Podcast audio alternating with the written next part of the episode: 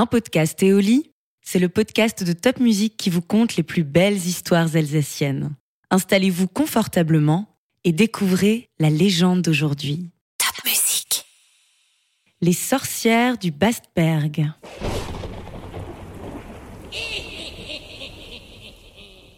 On raconte que même le diable aime l'Alsace. Il n'est donc pas surprenant que les sorcières soient, ou du moins aient été, nombreuses à vivre dans la région.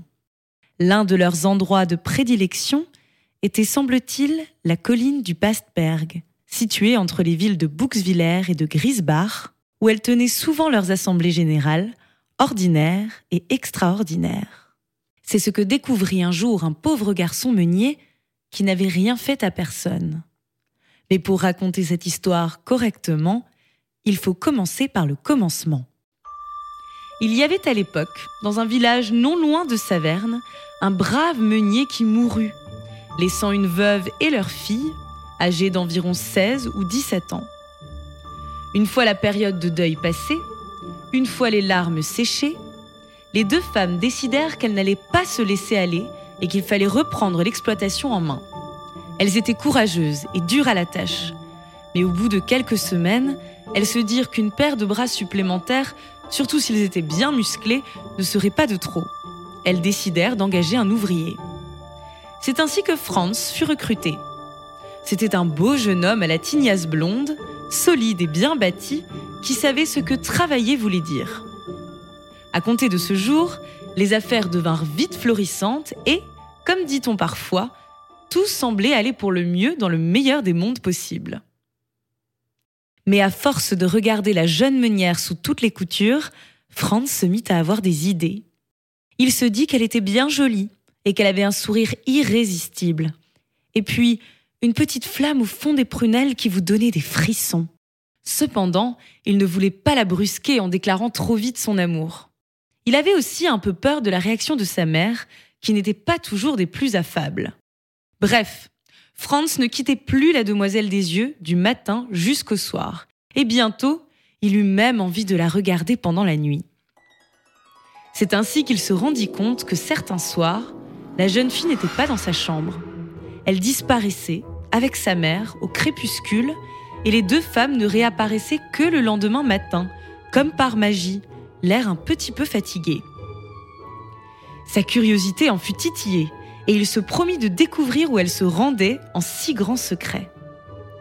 Hélas, elle profitait toujours d'un de ces moments d'inattention pour se volatiliser, et Franz enragé de ne pas pouvoir éclaircir ce mystère. Or, un soir d'été, il y parvint. Il ne s'était pas éloigné de ses patronnes de tout l'après-midi, et quand, après le dîner, alors que la nuit tombait, il les vit s'enfermer à la cuisine, il s'installa derrière un mur de planches disjointes pour les observer tout à son aise. D'abord, elles se livrèrent à quelques innocents travaux de couture et de broderie. Ensuite, elles grignotèrent une part de tarte au quetch.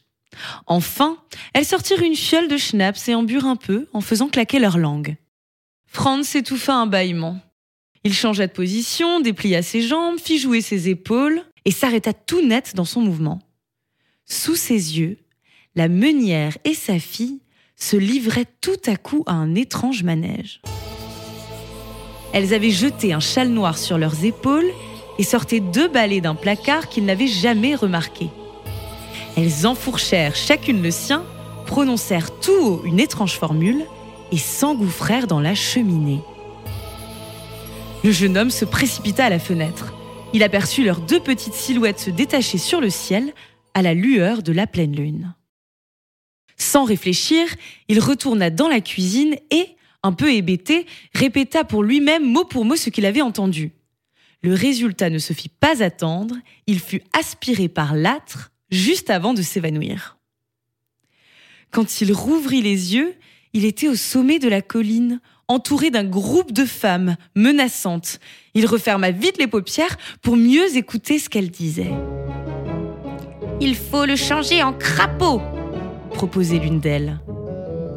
Oui, comme ça il servira de dîner à une cigogne, ricanait une autre. Offrons-le plutôt à Satan, suggérait une autre encore. Nous devrions peut-être le faire cuire et le manger, se hasarda une quatrième. Le pauvre Franz tremblait de tous ses membres, maudissant sa curiosité. Soudain, il entendit la douce voix de la belle meunière s'élever. Mais non, je pense que nous devrions simplement le transformer en âne. Comme ça, il ne dira jamais rien à personne. Au début, les autres sorcières n'étaient pas d'accord. Mais la jeune fille sut les convaincre. Et quelques instants plus tard, Franz se retrouva tout seul sur la colline, à quatre pattes et affublé de deux grandes oreilles grises. Il leva vers le ciel ses yeux remplis de larmes. Il se répéta cent fois que sa belle amie lui avait murmuré discrètement juste avant de disparaître Pour lever le sort, il faut boire de l'eau bénite.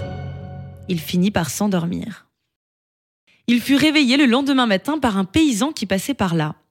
Très étonné de trouver un si bel âne tout seul, le brave homme lui mit une corde autour du cou et l'emmena avec lui, se disant qu'il pourrait le garder si personne ne le réclamait. Personne ne le réclama, et Franz resta jour après jour dans la propriété de son maître.